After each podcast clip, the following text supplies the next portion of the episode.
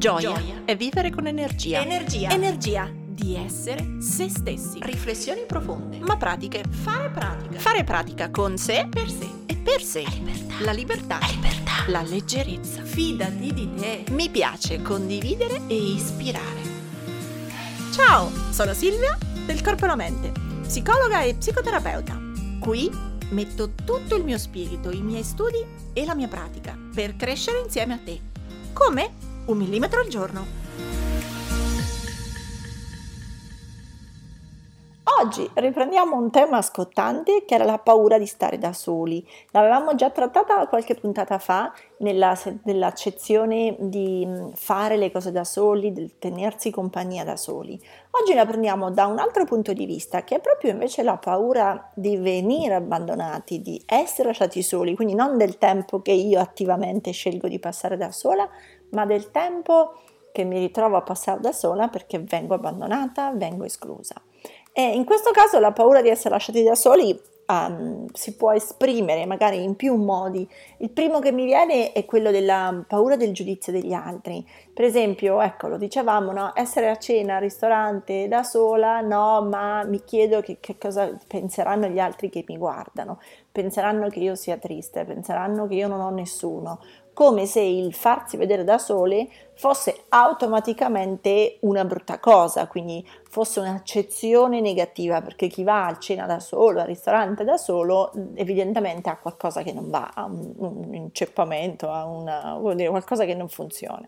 Io per esempio sono passata dentro questa paura del giudizio, non tanto appunto nello, quando vado da sola nei posti, perché onestamente invece penso sempre che gli altri dicano wow, quella legge, wow che chic, wow che dotta, wow che acculturata, quindi in realtà non penso mai che pensino wow che sfigata, magari lo pensano ma me non mi interessa. E, ehm, l'ho, sempre, l'ho sempre vista come una cosa un po' intellettuale, chic, e non una roba da, da, da sbagliati. Però a cavallo tra la prima e la seconda sfumatura, che adesso vi dico, è un po' la paura di, eh, del giudizio eh, negativo nei miei confronti, ce l'ho avuta per esempio quando ho deciso di investire nel corpo e la mente. Io avevo già un lavoro come psicologa, come psicoterapeuta, facevo corsi, quindi avevo già tutto un sistema professionale che funzionava e, e mi sono detta, oh oh, Ora investo su una cosa che io credo molto di valore, voglio fare questa roba di YouTube per, per aiutare la gente che magari non va in psicoterapia, non, non, ha soldi o non ha tempo, non ha in quel momento neanche capito di aver bisogno di quella cosa là. E, e quindi voglio fare tre ore a settimana di volontariato eh, raccontando cose, spero di qualità, in un mondo gratuito online sperando di aiutare più persone possibili. Quindi quando cominciò un po' il mio desiderio, ho iniziato a scrivere i primi post, ho iniziato a mettere i primi video, io ero preoccupatissima del giudizio che le persone avrebbero avuto nei miei confronti, soprattutto quelli mh, delle persone più vicine, quelle che mi conoscevano nella mia vita passata, diciamo quella, quelli che mi conoscevano con tutto quel sistema di attività e di riferimento noto prima e dove questa era assolutamente una novità per me, per loro e nella mia testa anche un'anomalia e quindi per questo giudicata male. Quindi io mi ricordo che per esempio non dissi niente ai parenti, non dissi niente alle amiche, all'inizio non condividevo mai niente nella parte di, diciamo, del mio profilo personale, tenevo tutto dentro il corpo e la mente perché così dicevo gli amici non si accorgono.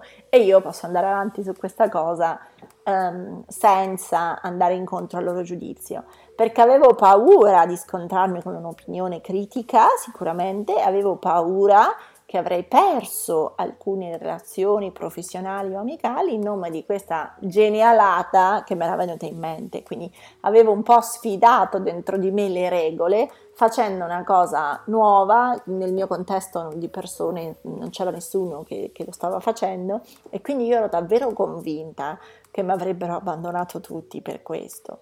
E quindi, e veniamo infatti in questo senso alla seconda sfumatura, che credo sia anche un po' più profonda, è la paura che verrò lasciata da sola se deludo l'altra persona, se deludo i miei familiari, se deludo il mio fidanzato, la mia moglie. E quindi io devo sempre essere come mi vogliono, come mi richiedono, in modo tale da garantirmi che non mi abbandoneranno, che sarò sempre, come dire, con loro. Se non sono come voglio, resterò da sola e questo fa un sacco paura. Allora diventa che sarò sempre brava, sarò sempre buona, maschi e femmine, quindi buoni, buone, bravi e brave, pur di non perdere la relazione.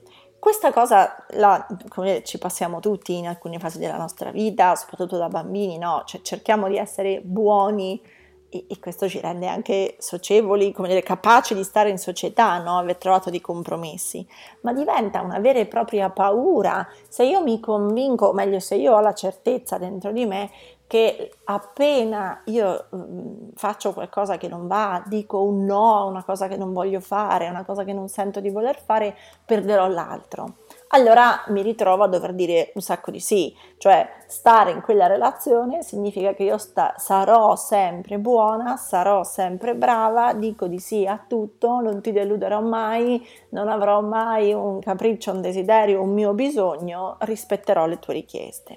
E questo può valere per la famiglia, ma può valere anche per il lavoro, può valere per i contesti di amici, cioè faccio più fatica se ho questa paura a mm, mostrarmi per come sono, perché ho capito per la mia esperienza, la mia storia vissuta, che io rischio di perdere le persone se dico no o se mi mostro come sono. Mi conviene dire di sì, un po' cancellarmi e essere buona, essere brava e almeno sto con te. Ehm, c'era una pubblicità a questo proposito, ve la, ve la segnai, la prima volta che andai a New York, ormai tipo otto anni fa, ehm, c'era un enorme manifesto che diciamo tradotto insomma c'era, c'era, questa foto di questa donna un po' in business insomma un po' bellina curata e, e sotto c'era scritto mio padre mi chiede se sono fidanzata e io mi chiedo se sono felice e ce n'era più di uno in realtà perché poi la vidi, la vidi anche sui due giornali. Mio padre mi chiede quando mi sposo io mi chiedo se sono felice. Come se ci fosse veramente anche un po' nel pregiudizio collettivo. Questa roba che quando si è con fidanzati, sposati, famiglie, si è sicuramente salvi, si è sicuramente sani, si è ok. Quando invece si è soli vuol dire che si è fatto qualcosa di sbagliato, non si è del tutto giusti. E quindi essere, io dico single, separati, divorziati, significa che è la prova di essere in qualche modo sbagliati, perché quelli buoni e bravi ce l'hanno la famiglia. Idem nel lavoro, quelli buoni e bravi eh, hanno la rete professionale, hanno i colleghi che li cercano, hanno grupponi di amici infiniti, quindi gli amici veri, i colleghi veri sono quelli buoni, bravi, disponibili. E gli altri sono un po' gli outsider, quelli che lavorano da soli, quelli che stanno da soli, che non hanno tanti amici. Quindi di nuovo, chi è con è ok, chi è solo potrebbe avere come dire, l'attacca dell'aver fatto qualcosa di sbagliato. Allora io credo che da un lato c'è qualcosa di biologico, adesso lo vediamo, di neurologico che fa sì che davvero noi siamo portati alla relazione, ma credo che ci sia anche tutta invece una sovrastruttura di pensieri, di credenze e anche culturale che ha appiccicato questo um, obbligo di essere con a discapito dell'essere se stessi. Quindi devo essere buona e brava, devo avere l'affetto delle persone intorno a me, se no il rischio dell'abbandono è così doloroso che non, non lo voglio correre. Allora, vi dicevo, credo che ci sia ehm, diciamo una predisposizione alla relazione che è biologica. Ci sono un sacco di ricerche su questo, adesso ve ne cito due, poi se qualcuno è interessato scrivetemelo nei vari social che mm, magari ne parlo ancora, ma Um, noi siamo biologicamente predisposti alla relazione e anzi la cerchiamo perché noi sopravviviamo grazie al fatto che si prendano cura di noi ed entriamo velocemente in relazione.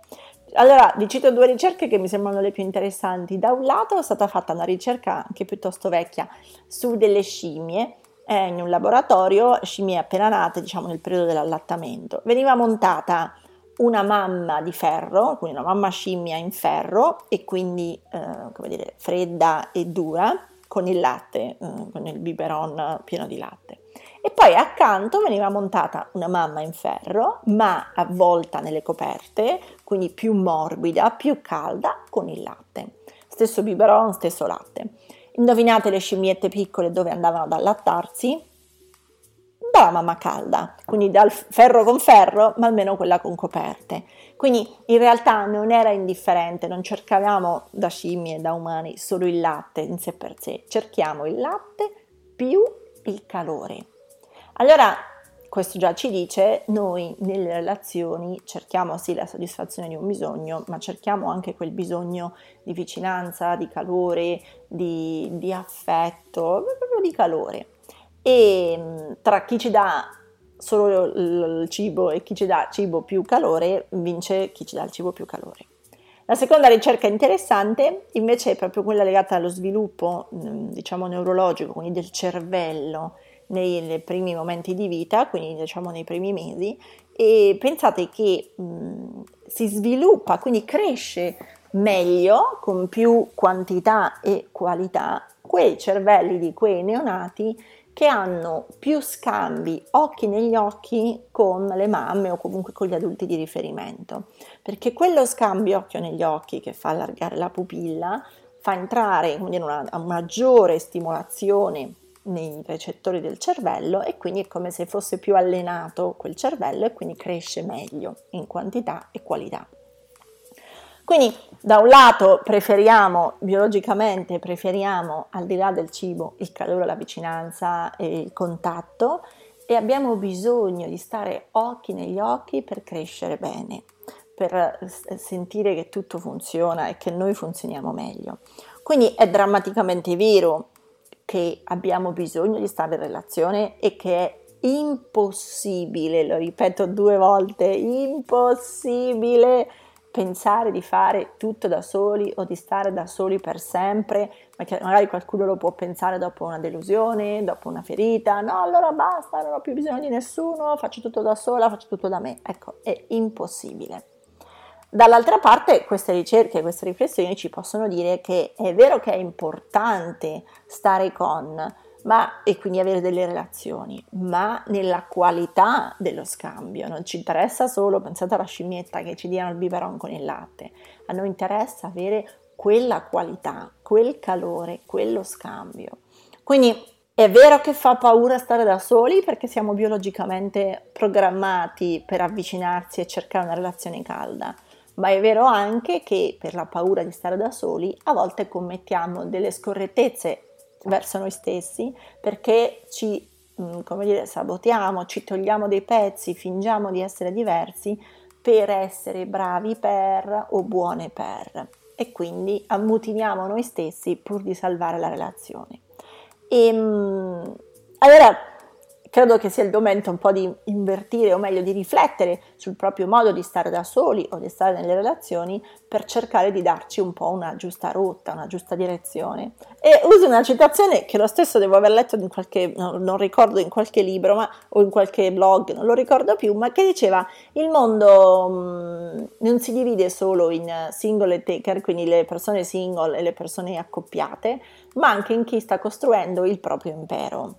Ora, probabilmente era qualcosa legato al business, impero come successo, azienda. Io invece la uso assolutamente con un intento personale. Quindi le persone non si categorizzano solo su sei single, sei da sola, da solo o sei preso, accoppiato, ma è anche le persone che sono impegnate a costruirsi la propria rete, ecco non l'impero, il proprio sistema di relazioni di qualità dove c'è vicinanza vera, dove c'è calore vero, dove c'è sostegno e quello farà abbassare la paura di stare da soli, perché ci si renderà conto che non si è mai da soli davvero. Si può andare a cena da soli sapendo che c'è tutta una rete intorno che ci accompagna sempre.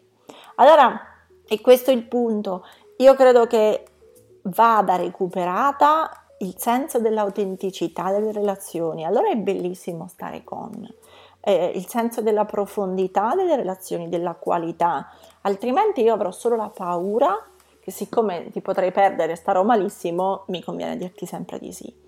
Molto meglio ragionare sul costruire relazioni vere, di calore vero, in cui siamo con l'altro senza dover fare finta di essere diversi, più buoni, più bravi, meno questo, più quello, meno quell'altro, più quell'altro ancora. Allora sì che è un piacere stare con e a quel punto non avrò paura che tu mi abbandoni se io non faccio un giorno una cosa che ti va o che mi chiedi o che secondo me è della nostra amicizia o la nostra relazione.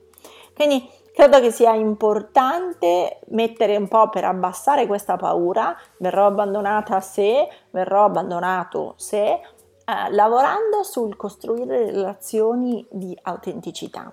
Come si fa? Vi do come sempre qualche suggerimento e uno in realtà l'avete già sentito che è investire del tempo di qualità con voi stessi, perché tanto più mi conosco davvero, tanto più so che cosa posso accettare, che cosa proprio no, eh, quali sono i miei confini, quali sono le regole che io voglio per me e per le mie relazioni.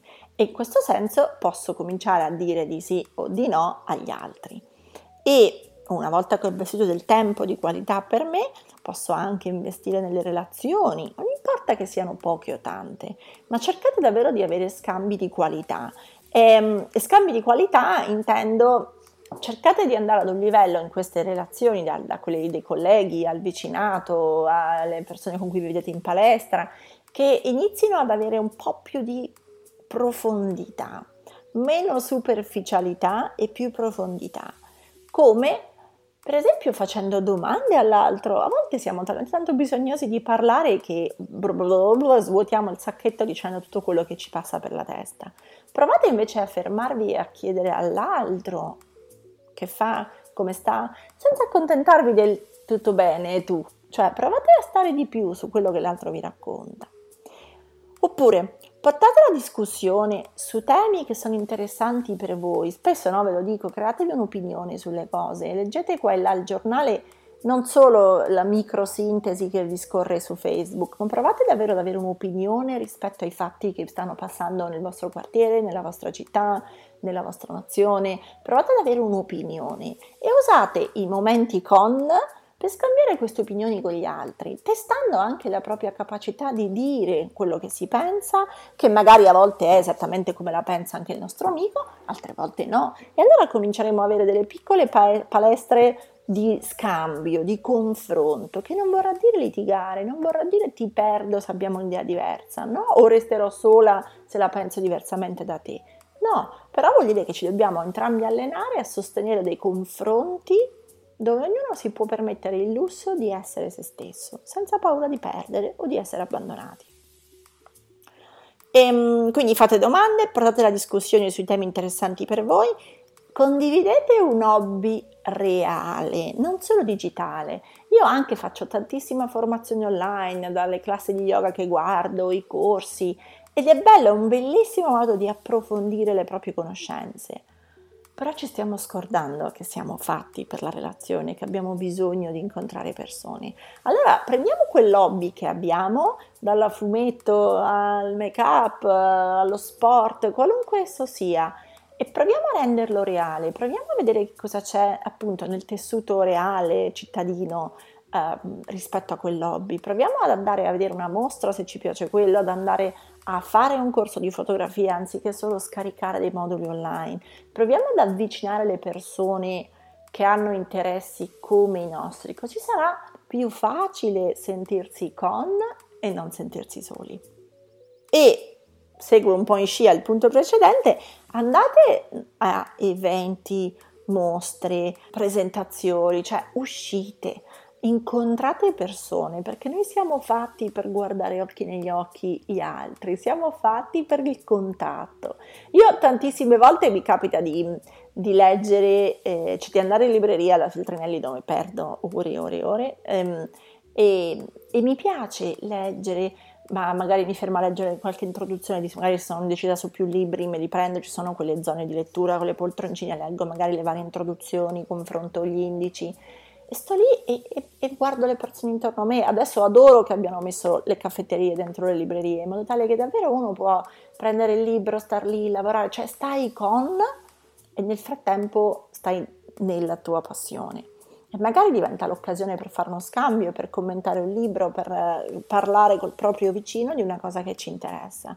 Per cui questi erano i miei suggerimenti sul come fare a costruire un impero di relazioni calde buone, dove non dobbiamo fingere eh, e dove non dobbiamo ammutinarci pur di non essere abbandonati. E, ehm, certo è che per costruire relazioni calde e buone dobbiamo un pochino aprire il cuore, fidarci, avvicinarci all'altro e questa sarà un'altra puntata. E però intanto interessante provate a fare dentro di voi questo ragionamento. Quanto ho paura che se sono me stessa perdo l'altro? Quanto posso permettermi di allenare l'essere me stessa con la, il premio diciamo che se proprio perderò qualcuno sarà qualcuno che non era disposto a vedermi per come ero, ma nel frattempo posso trovare una serie di relazioni di persone pronte a vedermi per come sono e a stare con me per come sono. Il che direi che è un gioco che si può provare anche a fare, una scommessa che si può provare anche a fare. E chiudo quindi questa puntata con una citazione, questa volta la prendiamo da Bernard Shaw, che dice la vita non è trovare se stessi, la vita è creare se stessi.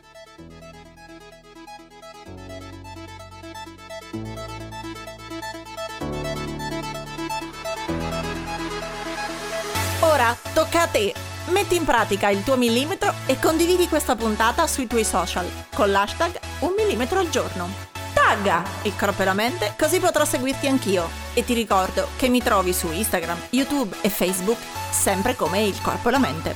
Se vuoi aiutarmi, lascia una recensione a questo podcast. Ogni tua parola è preziosa, è preziosa. Ci sentiamo al prossimo millimetro.